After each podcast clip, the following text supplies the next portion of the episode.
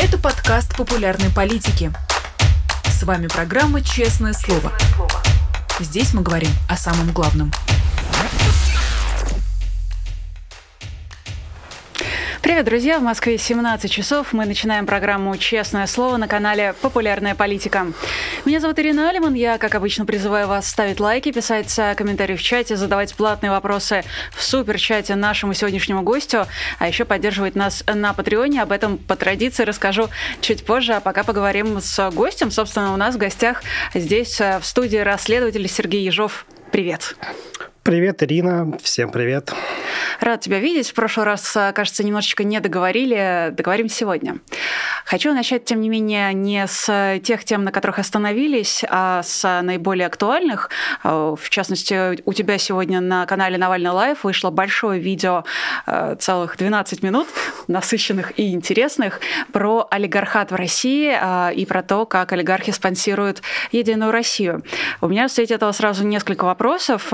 Первый первый, наверное, такой вполне, э, может быть, закономерный, а может быть и нет. Мне, э, знаешь ли, казалось, э, как человеку, который отлично помнит и первый срок Владимира Путина, и второй, что вот, собственно, в нулевых годах его такая политическая платформа, если она и была, то она базировалась на борьбе с э, терроризмом и с олигархатом. И вот, собственно, казалось, что где-то к середине нулевых э, Путин э, олигархов вроде как победил. Ну, то есть Березовский уехал из страны, Ходорковский сел, Абрамович стал чиновником, а все остальные как будто притихли. Скажи, пожалуйста, так ли это, и, или появились с тех пор уже новые олигархи в России? Какие-то олигархи появились, безусловно, новые, но многие э, даже из 90-х годов сохранили э, свое влияние. Тот же Олег Дерипаска, Роман Абрамович. Э, понятно, что олигархами э, стали многие друзья Владимира Путина. И здесь можно говорить об олигархах не только тех, которые владеют частными компаниями, но даже и государственными корпорациями, потому что, как, например, мы знаем все на примере Миллера вокруг организации государственной, которую он возглавляет, он строит свою частную империю, которая тоже становится сверхприбыльной. Э, недалеко ушел и Игорь Сечин. Понятно, что и тот же Сечин, и Миллер, которые близки к Путину, они тоже олигархи, а, тоже владеют своими подпольными тайными корпорациями вокруг э, государственных. И, понятно, что появились новые имена. Но когда Владимир Путин, э, видимо, говорил о борьбе с олигархами, он, э, видимо, имел в виду конкретных людей, которые не соглашались, может быть, ему подчиняться, но, как мы видим, э, явление никуда не делось, и более того, э, олигархическим э, режимом, даже режим Владимира Путина можно назвать с большей справедливостью, его таким образом охарактеризовать, чем даже режим, режим сложившийся в 90-е годы. Потому что один из, глав, ну, из основных моментов олигархического, олигархического строя это является несменяемость, собственно, его. Если даже в 90-е годы происходили какие-то э, турбуленции, и люди э, разорялись, э, поднимались из грязи в князи. В общем, была какая-то ротация хотя бы. То в путинские годы второй, вторая половина его правления, во всяком случае, это консервация уже сложившихся сложившегося властного распределения, как э, и в политике, так и в экономике, поэтому режим Путина даже более олигархический, чем режим Бориса Ельцина. Угу.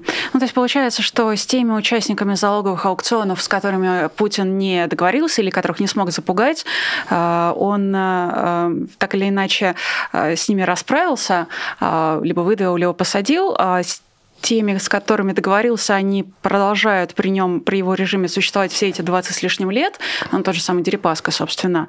А если говорить о новых именах, о тех людях, которые стали уже при Владимире Путине олигархами, а, то кто это, кроме тех, может быть, кого-то ты уже перечислил? Ну, э, можно э, упомянуть э, Геннадия Тимченко, гражданина России и Финляндии, который тоже обогатился благодаря тем преференциям, которые предоставлял ему Владимир Владимир Путин. Это преференции по экспортированию нефти в первую очередь российской за рубеж. То есть ну, буквально Тимченко наживается на том, что продает российские ресурсы за границу, на этом он строит свое состояние благодаря близости к Путину на добыче газа в России, потому что, мы знаем, помимо «Газпрома» есть еще частные газодобывающие компании, акционером второй по численности в России, который является Геннадий Тимченко, ну и так далее. И попутно, конечно, Тимченко финансирует самого Владимира Путина. Можно вспомнить, что он, собственно, вот эту яхту Шахерезада благодаря фонду борьбы с коррупцией, которая сейчас э, заморожена э, и стоит в европейском порту, и организовал этот подарок как раз Тимченко. Он был главным таким ну, организатором скидывания на эту, на эту яхту со стороны олигархов. Тимченко финансирует Единую Россию. А, собственно, одно из пониманий вообще олигархии – это как раз э, ситуация, при которой бизнес, элиты, деловые э, круги тратят часть своего э, богатства на, на поддержание того э, политич... той политической системы, той правящей партии, которая им выгодна. Чем, собственно, например, занимается тот же Тимченко, чем э, занимается Мордашов, например, э, владелец Северстали, да, который еще попутно тоже финанс... э, спонсирует э, всех женщин, кажется, Владимира Путина, э, всех женщин и партию «Единая Россия». Э, те тем же занимаются, собственно, и там Дерипаска, и Усманов, и все прочее. Слушай, ну вот э, эти самые новые лица, там Чемизов, э, Сечин, Миллер, Тимченко, Ротенбергин, то есть, по сути, э, можно просто их, наверное, назвать главами госкомпаний, которые стали олигархами при Путине, это же его все бывшие друзья из подворотни. Ну, практически все, да. В смысле бывшие? Они текущие, просто из подворотни в прошлом. Бывшие там. Да, да, ну, многие, конечно, типа Ротенбергов тех же самых, конечно, да, спортивные друзья, друзья по подворотне, да. А, все так происходит, и о чем это видео, посмотрите обязательно на канале Навальный Live про то, как олигархи спонсируют Единую Россию женщин Путина. А, помимо этого, Единая Россия живет и за счет э, понятно, денег, поступающих даже э, напрямую из государственных компаний, даже не опосредованно. Понятно, что многие деньги олигархов – это деньги, украденные из государственного бюджета благодаря их коррупционным связям, благодаря их подрядам, которые они получают э, коррупционным путем. Но Единая Россия даже финансируется напрямую из государственных компаний. Например, то, что, о чем я рассказываю, это, это такая относительно новая информация, ну, точнее, не относительно, а новая информация, что там один из общиков партии «Единая Россия», который который держит там такой политтехнолог Константин Костин. Вот он в основном живет за счет э, денег, поступающих от э, там, дочерних структур Роснефти и Росатома. То есть это буквально государственная компания, которая тайно переводит э, сотни миллионов рублей на работу по, по оболваниванию жителей России, потому что эти деньги используются для избирательных кампаний на единороссов. Вот Вопрос, конечно, в том, почему мы позволяем это делать. Ну, мы все граждане страны, потому что это государственные компании принадлежат всем нам. Мы акционеры, на самом деле, Росатома, мы акционеры Роснефти, потому что доля государства – это доля всех нас. Ну, с формальной точки зрения за этим должны следить советы директоров, наблюдательный совет в случае с Росатомом. Да? Вот они как бы наши представители, которые должны контролировать работу этих государственных компаний и следить, чтобы деньги э, не тратились впустую, чтобы они не шли на содержание политических партий, чтобы они не разворовывались. Но проблема в том, что членов этих, этого наблюдательного совет и совета директоров назначает тот же Владимир Путин. Также назначает всех членов наблюдательного совета Росатома, во главе которого стоит э, Кириенко, замглавы администрации президента, э, который сам э, по долгу службы отвечает за избирательные кампании, за внутреннюю политику. Вот он ответственен за то, чтобы Единая Россия везде побеждала, а Росатом, который находится в сфере влияния Кириенко, закачивает просто там э, в данном случае вот мы доказали больше 600 миллионов рублей, они там практически единовременно перевели в фонд Единой России, ну, фонд Константина Костина, это единороссовский. Э, вот э, это происходит, ну, это политическая монополия, это олигархия в прямом смысле этого слова. Ну, я, во-первых, чувствую всю твою боль, когда ты это говоришь. Во-вторых, я себе представляю, знаешь, из голливудских фильмов доску расследователя с фотографиями чиновников, с фотографиями олигархов Владимира Путина, знаешь, с иголками, булавками, которые вставляются, и нитками, которые приплетаются. Мне кажется, эта доска, она должна быть вся в красных нитках, где взаимосвязи идут от одного к другому. И в свете этого, внимание, вопрос. Как ты вообще относишься к э, мысли, э, к там, тезису о том, что э, в России что-то может измениться только после раскола элит, либо в результате раскола элит? Если мы с тобой только что выяснили, что российские, ну вот путинские элиты — это либо те олигархи, с которыми он еще в нулевых договорился, либо те, кто стали олигархами при нем, они составляют элиту. Как ты вообще смотришь на мысль про раскол элит? Раскол элит э, может э, случиться в любой момент. Э, для этого есть там какие-то внутренние центробежные течения. Всегда при любом режиме, конечно, было бы большой ошибка рассматривать любой режим как монолитный. Российский, любой другой автократический или даже тоталитарный режим, конечно, никогда монолитным не является. Всегда есть центробежные силы.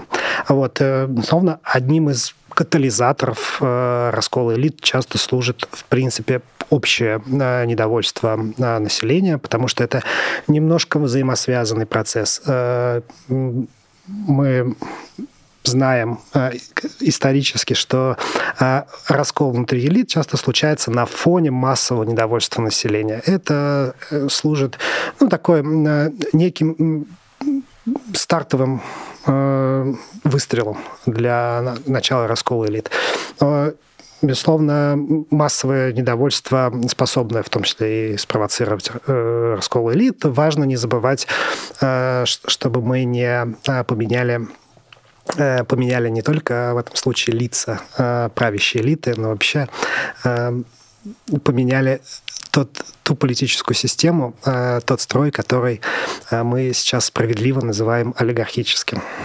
Скажи, пожалуйста, является ли, на твой взгляд, э, отставка губернатора Красноярского края Александра Уса признаком, может быть, как раз такого раскола элит или недовольства, которое могло последовать после истории с его сыном, сыном Артемом Усом?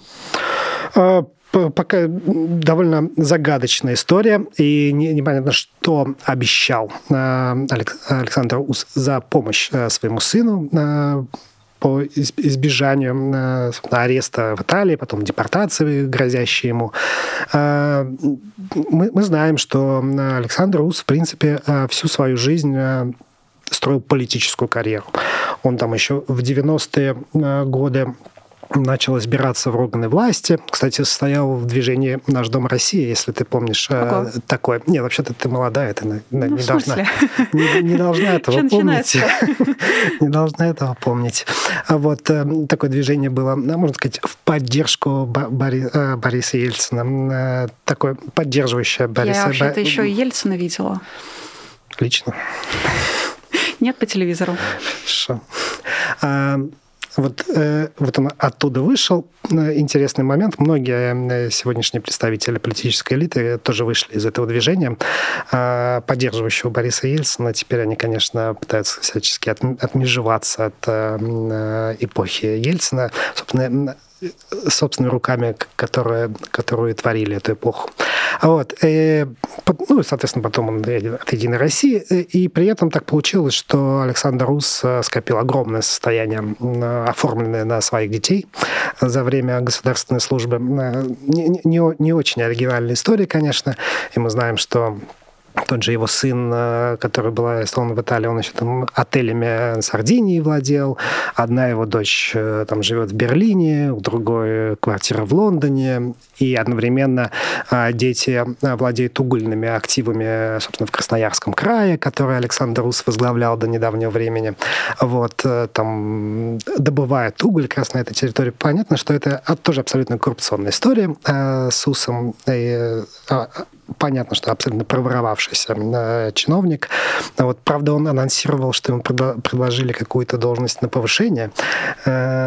Да, говорят, что он может стать сенатором от э, ЗАГС Собрания региона, но, честно говоря, не очень понятно. Э, ну, то есть, например, э, мать Ксении Собчак, Людмила Нарусова, она тоже сенатор, причем от ТВ. Угу.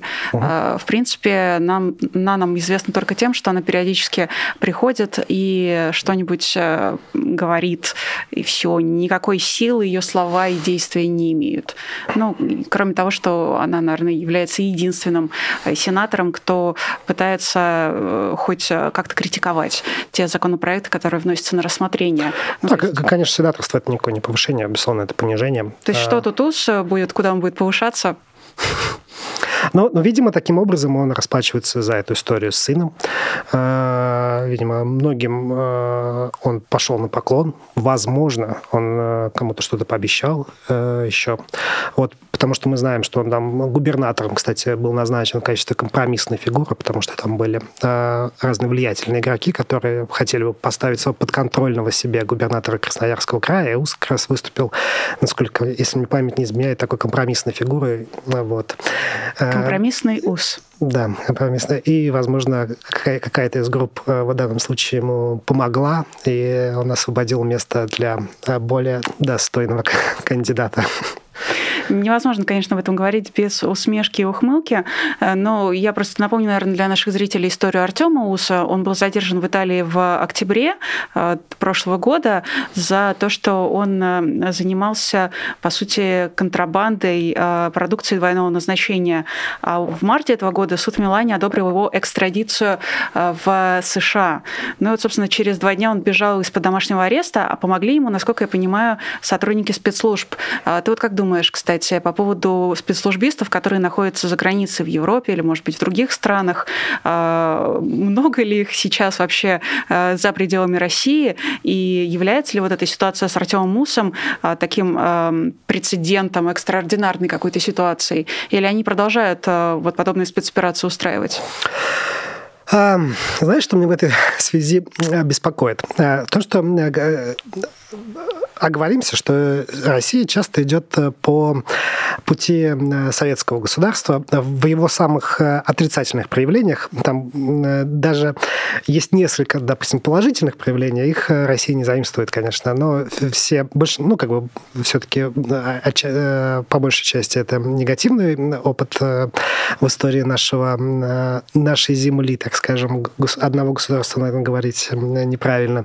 Вот. И мы знаем, что э, в советском государстве после того, как режим расправился, э, подавил оппозицию внутри э, государства и ну, выдавил недовольных за рубеж, и расправился с теми, кто не уехал. Э, очи э, государственных служб направились как раз на тех, кто находился уже за рубежом.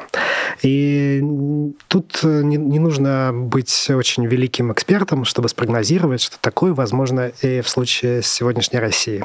После того, как последний Илья Яшин, ну, условно Илья Яшин, там последние люди, дискредитирующие вооруженные силы, в в самой России закончится. Э, все те, кто, э, как Илья Яшин или Карамбурза, героически остаются в России и сопротивляются, Э, конечно, э, спецслужбы без работы сидеть не должны, поэтому они должны направить свое, э, свое внимание на тех, кто находится за рубежом.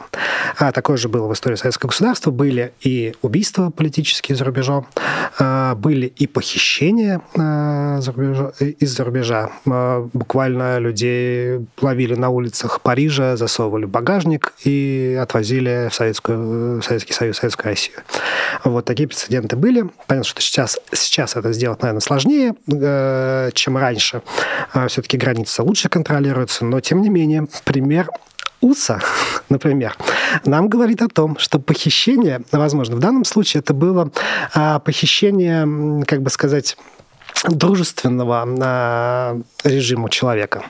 А что мешает им организовать похищение недружественного и показательно его, например, после этого судить? Это с точки зрения режима, это была бы победа, э, очень большая, важная моральная победа режима. Э, как, например, большой моральной победой режима белорусского стала, соответственно, арест одного из Романа да, Протасевича да, одного и из, да. его девушки Софьи Сапеги, которую, возможно, экстрадируют теперь в Россию. Да, одного ну, из лиц вот этого телеграм-канала и, соответственно, символа сопротивления отчасти да, белорусского с посадкой самолета э, было. И это важная победа Лукашенко. Безусловно, он многих людей этим э, деморализовал. Он слом, сломил самого Протасевича. Вот, и наверняка что-то подобное мечтали бы устроить российские власти, российские спецслужбы, конечно, это был бы большой подарок. И, к сожалению, мы видим, что если похищение возможно с территории Евросоюза, то это большой звонок. И хотелось бы, конечно, от Евросоюза услышать какое-то расследование похищения УСА, каким образом это стало возможным. Где брешь? Ну вот ты буквально, наверное, в каком-то смысле даже цитируешь э, книгу журналистов агентуры РУ Андрея Солдатова и Ирины Бараган, называется «Свои э, среди чужих», и она как раз э, посвящена истории политических эмигрантов, которые уехали из России после революции, и тому, как на них охотились, как за ними следили, как совершали покушения, причем там от попыток покушений на Льва Троцкого, там не первое увенчалось успехом, скажем так, mm. до слежки за Владимиром Кармурзой. Вот как, так вот э, странно закручивается его судьба во времени прослеживается. Ты сам опасаешься чего-то подобного в свой э, адрес? Ну, я э, сначала занимался политическим активизмом э, и уже несколько лет э, занимаюсь расследованиями коррупции среди, так скажем, высших эшелонов власти и спецслужб в том числе. Там, не знаю, у меня были расследования про кучу генералов ФСБ и лиц Минобороны, и поэтому я уже, конечно, просто устал опасаться чего-то и, и живу с этим как э, с э, плохой погодой зимней. Хм, это очень э, философский подход. Что бы ты хотел, чтобы власти Евросоюза в данном случае предприняли? Ну, главное, чтобы было понятно, каким, э, ну, собственно, каким образом э, осуществилась эта операция, да, соответственно. То есть расследование. Ну да, да, каким образом, э, собственно, выявить бреши и залатать их. Вот. Понятно, что, наверное, все не золотаешь, но как, как какую-то конкретную возможно. Ну вот еще, возможно, одна из а, брешей — это недавнее расследование про а, антенны на посольских зданиях, а, которые, судя по всему, использовались для того, чтобы перехватывать переговоры, какую-то важную информацию, но теперь, как оказалось, их просто некому обслуживать, поэтому антенны на посольских зданиях есть, но слушать то, что они записывают, некому. А почему?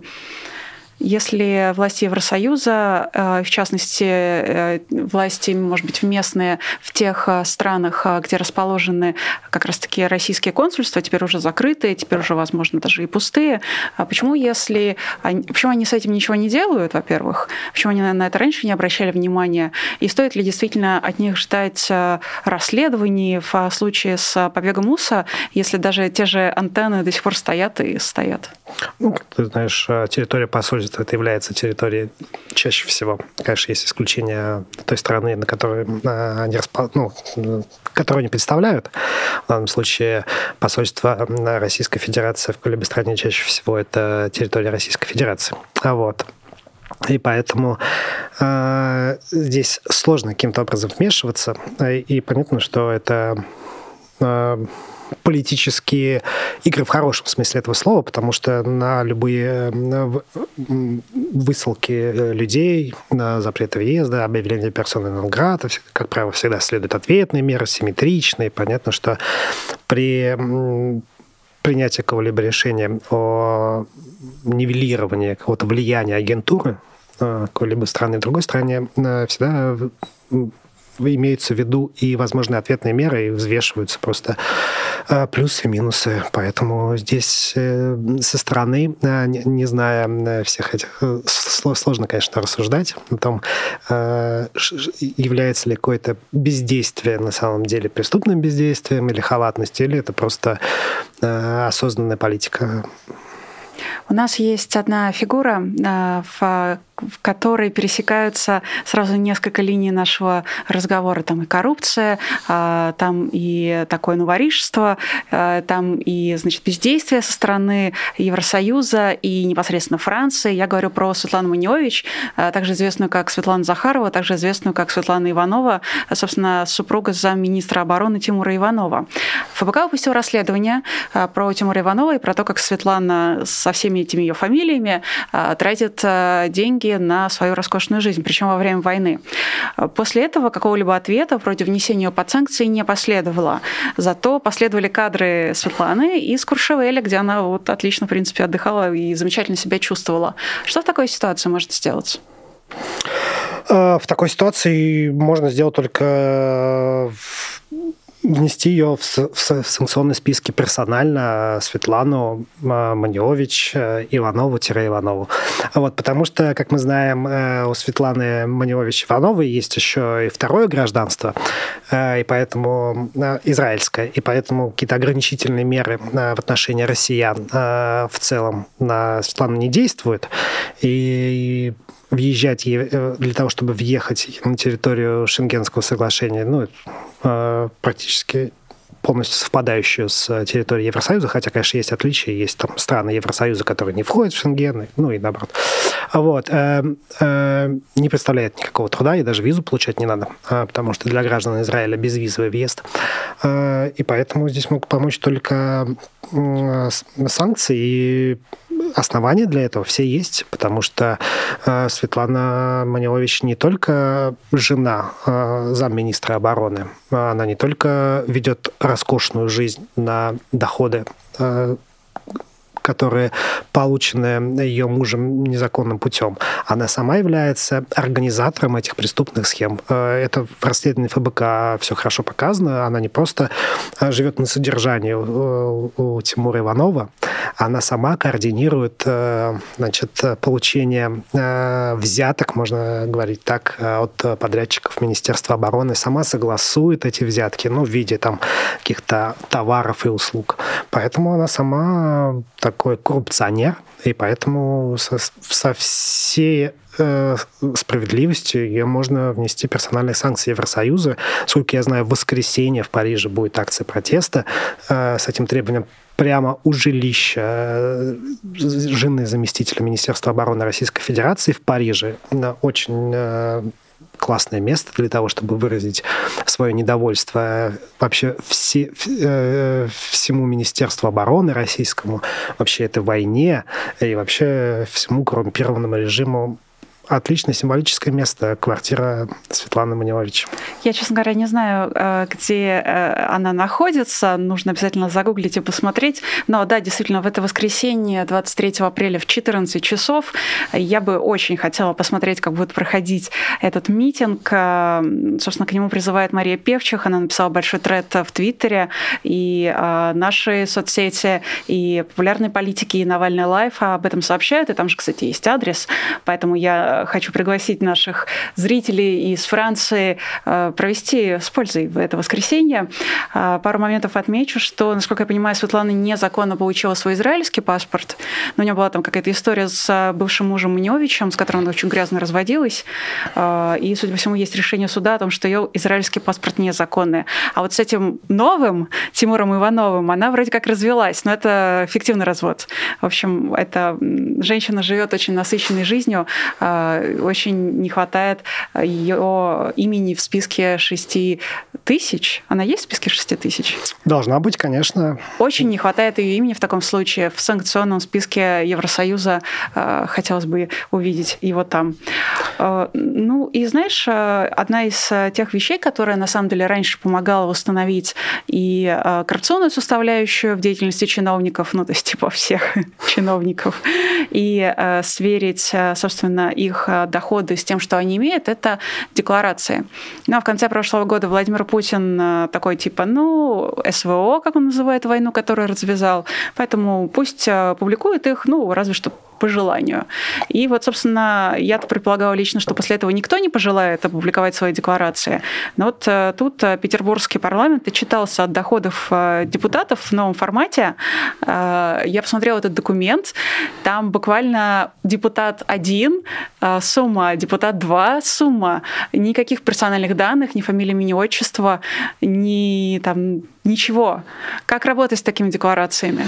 Никак они лишены всякого смысла, э, безусловно, э, потому что главная ценность вообще, в принципе, деклараций – это в том, чтобы э, мы все не только какие-то безымянные люди в силовых структурах, которым поступают на проверку эти декларации, а мы все, избиратели, общественность, средства массовой информации, могли посмотреть, соответствует ли не знаю, имущество, которым владеет э, депутат, его официальным доходом, э, посмотреть, сколько зарабатывает депутат, не просто чтобы позлиться, что он зарабатывает много, а для того, чтобы выяснить, э, например, не является ли он бенефициаром каких-то бизнес-структур, которые получают выгоду благодаря тому, что он, например, регулирует э, сферу этого бизнеса. Ну, например, э, региональный депутат – самая распространенная история с региональными депутатами.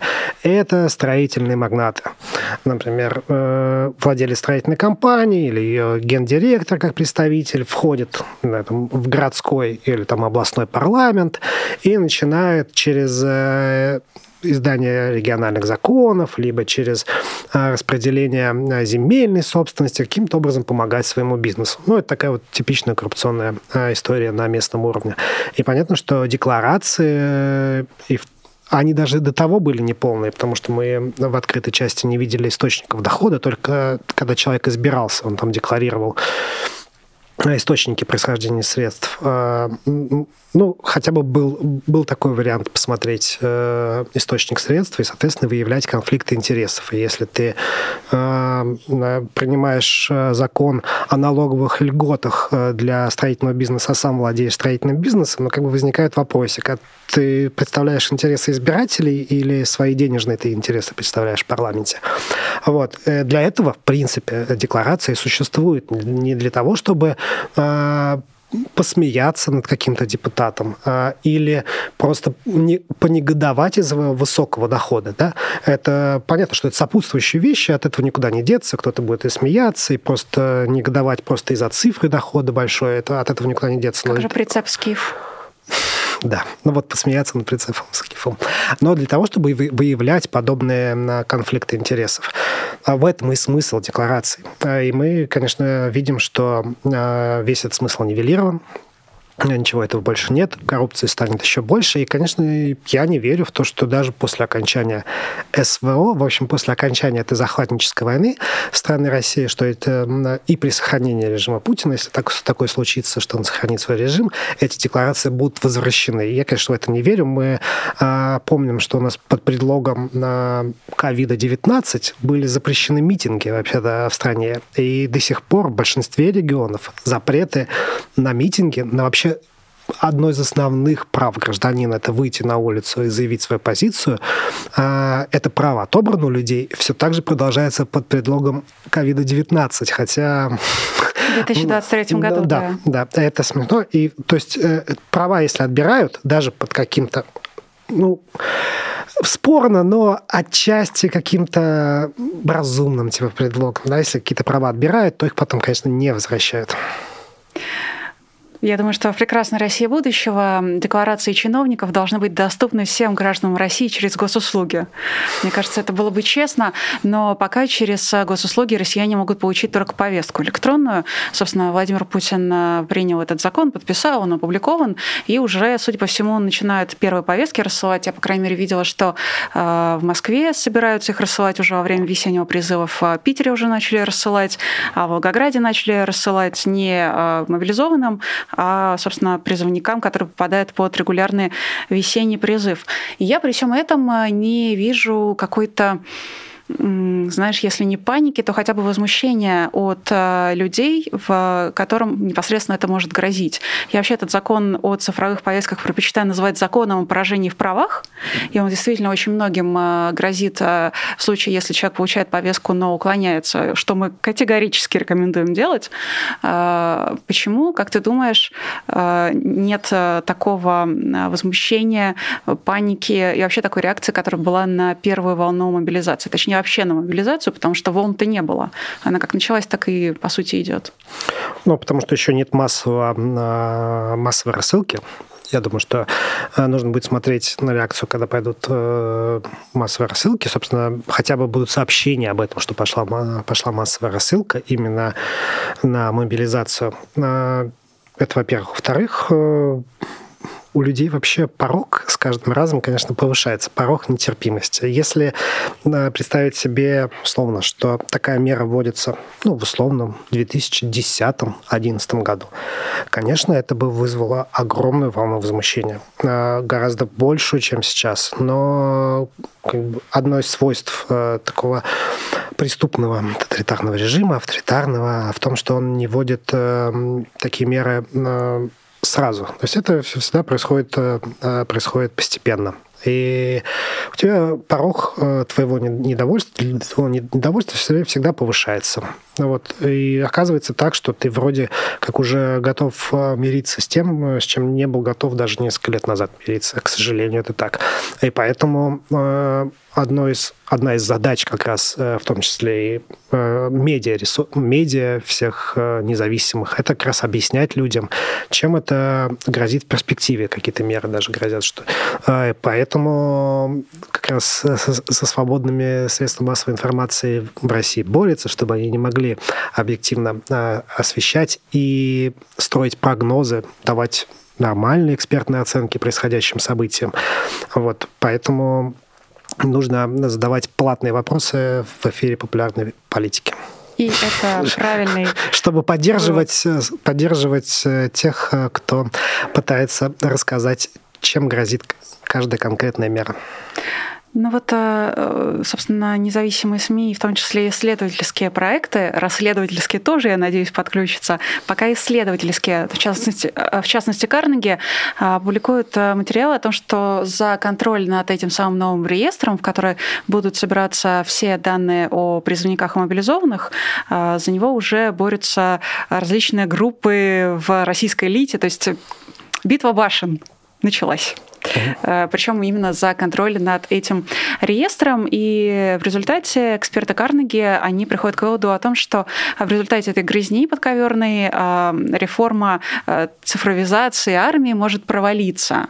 Я не знаю, видел ли ты этот материал или нет, но как ты думаешь, действительно, возможно ли такое, что российская элита начинает, будет бороться за как бы, возможность управлять этой самой цифровизацией, и второй вопрос в догонку. А какие вообще... Остались ли еще какие-то куски пирога, которые, за которые раньше дрались эти самые башни? Есть ли еще за что драться? Какие-то хлебные области, я не знаю. В общем, э, все мои ассоциации вокруг кормушки, как ты понял. Да, но здесь ответ очень простой. Да, всегда э, если мы хотим понять а, реальную влиятельность того или иного чиновника, а, того или иного даже ведомства, не конкретного чиновника, а ведомства, нужно смотреть на, на бюджеты, которыми они оперируют. Сколько а, им бюджета дано в распоряжение. И мы видим, что если там одному министру, там, не знаю, у него в распоряжении, там, не знаю, условно, триллион рублей, а у другого 500 миллиардов, мы можем говорить, что этот министр влиятельнее, чем, э, соответственно, другой. Поэтому, собственно, э, всегда идет э, такая борьба. Это не то, что какое-то новое явление, я думаю. Я, кстати, не видел этот материал, к сожалению, обязательно посмотрю после эфира. Но мне кажется, что это история из той же области. Это всегда не прекращающаяся, конечно, борьба между разными властными органами, а, между конкретными а, полити политическими деятелями за контроль над ресурсами, потому что чем больше ты, чем больше ты оперируешь ресурсом, тем ты влиятельнее, а, чем ты влиятельнее тем ты больше можешь заработать лично в свой карман. Ну, и это всем известная история.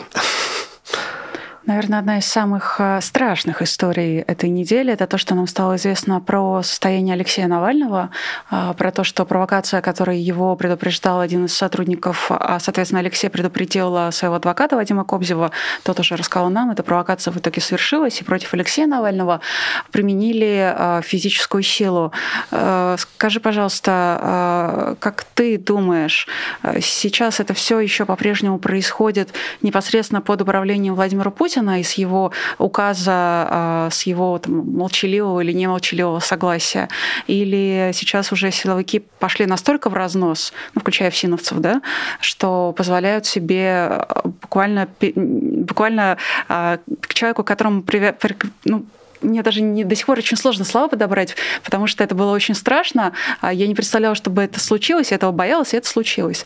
А, чтобы силовики а, применяли силу к человеку, которому на самом деле столько внимания обращено. Безусловно, э, любой э, всиновец э, не будет предпринимать таких действий по отношению к публичному человеку. А, если даже не Алексей Навальный, даже какие-нибудь намного менее публичные персоны а, всегда находятся там на особом контроле, всем всегда известно, что здесь лучше там а, сто раз что-то согласовать и, и, и не проявлять никакой самодеятельности. Ну вот. И, конечно, абсолютно точно, что история и вообще э, с Алексеем Навальным в Владимирской колонии, и вообще, в принципе, его прессинг и репрессии по отношению к нему, конечно, они координируются из, э, из Москвы. Это, ну, из Москвы это очень э, так э, общо, э, конечно, из Кремля, безусловно. Потому что никакой, никакая федеральная служба исполнения наказания, субъект субъектностью в данном случае не обладает. Э, понятно, что они просто проводники воли э, Кремля, проводники воли Владимира Путина. Как ты думаешь, что произошло, э, что случилось э, за последнее время такого, что э, проводники воли Владимира Путина эту волю исполнили? В смысле, что там у Владимира Путина щелкнуло, что он позволил себе ну, перейти эту черту по отношению к Алексею Навальному? Я понимаю, что после попытки отравления Алексея это уже как бы, как кажется, не такой страшной мерой со стороны Путина, но все-таки. Как ты думаешь, что произошло и почему они перешли в итоге эту черту? Здесь, безусловно, можно только гадать, и понятно, что сказать, спокойно сидеть э, Алексею Навальному они не дадут. Э, это очевидно. Э, можно только предполагать. Я предполагаю, что они хотели, хотели бы, чтобы Алексей Навальный, конечно, вел себя более покорно, при меньшем, при меньших усилиях с их стороны. Ну, грубо говоря, чтобы, э, не, чтобы он просто, э, как только его арестовали, сразу стал э, покорным зайчиком, э, сразу испугался. Ну, понятно, что Алексей Навальный, конечно, не Роман Потасевич, вот. И в этом отличие, так сказать, символов э, российского э, протеста, к счастью. И поэтому я думаю, что она постоянно повышают ставки для того, чтобы э, заставить э, Алексея Навального замолчать, э, заставить его, не знаю, что сделать, написать нам и сказать, что критикуйте меньше Владимира Путина, критикуйте меньше войну и так далее. Ну, в общем, сделать так, чтобы Алексей Навальный не представлял уже никакой опасности для них, а сейчас он представляет для них большую опасность, несмотря на то, что сидит практически все время в штрафном изоляторе, конечно, Алексей Навальный продолжает оставаться главной опасностью для Владимира Путина, и поэтому они постоянно наращивают просто какие-то рычаги воздействия на него. А, конечно, им, э, наверное, невыгодно, э, ну как невыгодно при, при, Э, применять совсем уж какие-то радикальные действия, но они на это идут, потому что все предыдущие меры оказались без, безрезультатны, и Навальный поступает ровно так, как от него, наверное, ждут все его сторонники. Он остается стойким и подает пример всем нам. Как ты думаешь, помогает ли а, рассекречивание деятельности вертухаев, а, которые, на, э, собственно, издеваются над Алексеем, и судей, которые постоянно все время откладывают апелляции по его делам, помогает ли рассекречивание личности этих людей и сведения о них, о них каким-то образом защитить Алексея от их же действий? Пугает ли их тот факт, что они условно внесены в черный блокнот, что их соседи знают о том, кто они и чем они занимаются, занимаются на самом деле? А, я в этом уверен, а, потому ну, да, нужно разделить, конечно, судьи и, а, допустим, сотрудники Федеральной службы исполнения наказаний. Такой парадокс сложился с нашими вообще судебной системой, что судьи очень сильно меняют свое поведение просто при каком-либо малейшем публичного внимания к ним. В, основ, в основной части понятно, что есть в Москве есть несколько таких штатных э, судей-киллеров, которые выступают по самым резонансным, например, политическим делам, и им никакая публичная обструкция их э, не трогает совершенно. Но я могу уверенно утверждать, что абсолютное большинство российских судей э, боятся публичного внимания, они боятся предстать в невыгодном свете. Э, для, э, это такой небольшой парадокс. При этом они готовы, конечно, беспрекословно часто выполнять приказы своего председательствующего, председательствующего судьи, но, тем не менее, всегда есть какой-то э, у любого судьи, даже если он понятно, встроен в эту систему, у него все равно есть какой-то, пусть небольшой, а от суда к суду зависит, насколько небольшой, э, такой коридор, в котором он, в котором он может перемещаться. Например, принимать самостоятельное решение в рамках обозначенных границ. Вот. И, безусловно, даже какой-то если абстрагироваться от случая с Алексеем Навальным, публичное, публичное внимание каким-либо процессом помогает зачастую сделать этот процесс более справедливым. Вот. Э, я думаю, что э, с процессом с любыми судебными разбирательствами по Алексею Навальному, конечно, это сложнее, чем в случае даже с безымянным человеком, да. Но зато, э, зато э, проще привлекать к этому внимание публично. Здесь э, есть как минусы, так и плюсы. А вот. И поэтому я думаю, что в какой-то степени э, это, влия... э, это влияет. Э, что, что касается службы...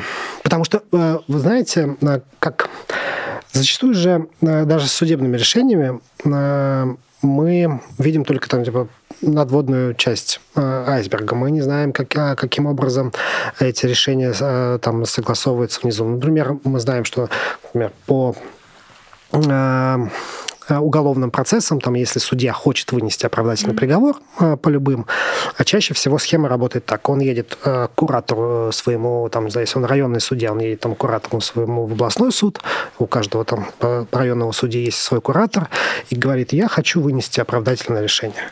И вот он должен согласовать, привести аргументы, то есть он на самом деле не самостоятельно принимает решение, а он, даже если хочет кого-то оправдать, он должен это согласовывать. Понятно, что поэтому судьи часто не выносят оправдательных решений, потому что им не хочется лишний раз ехать, за кого-то просить, потому что если бы он был самостоятельным, он, конечно, был, может, и оправдал бы, и... но это сопряжено с рядом усилий, и он, может быть, лишний раз не хочет кому-то мозолить глаза.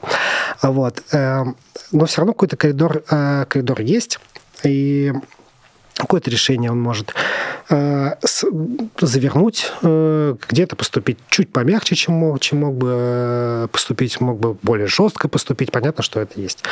Вот. А что касается Федеральной службы исполнения наказания всиновцев, то они вообще, конечно, не привыкли к какому-либо публичному вниманию. Я не про такого такому пристальному мы создаем прецедент, э, раскрывая личности э, сотрудников Владимирского ФСИН.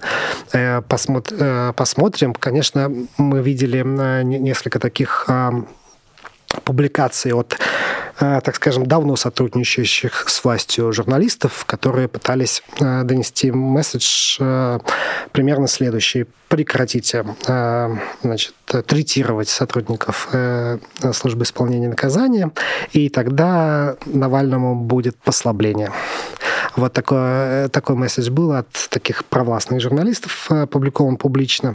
Э, но, правда, они забыли упомянуть, что, собственно, они пытались, конечно, представить прессинг как ответную реакцию на разоблачение всиновцев, но при этом забыли упомянуть, что, собственно, эти разоблачения всиновцев появились из-за того, что прессовали Навального. То есть здесь нарушено причины и следствия в их рассуждениях.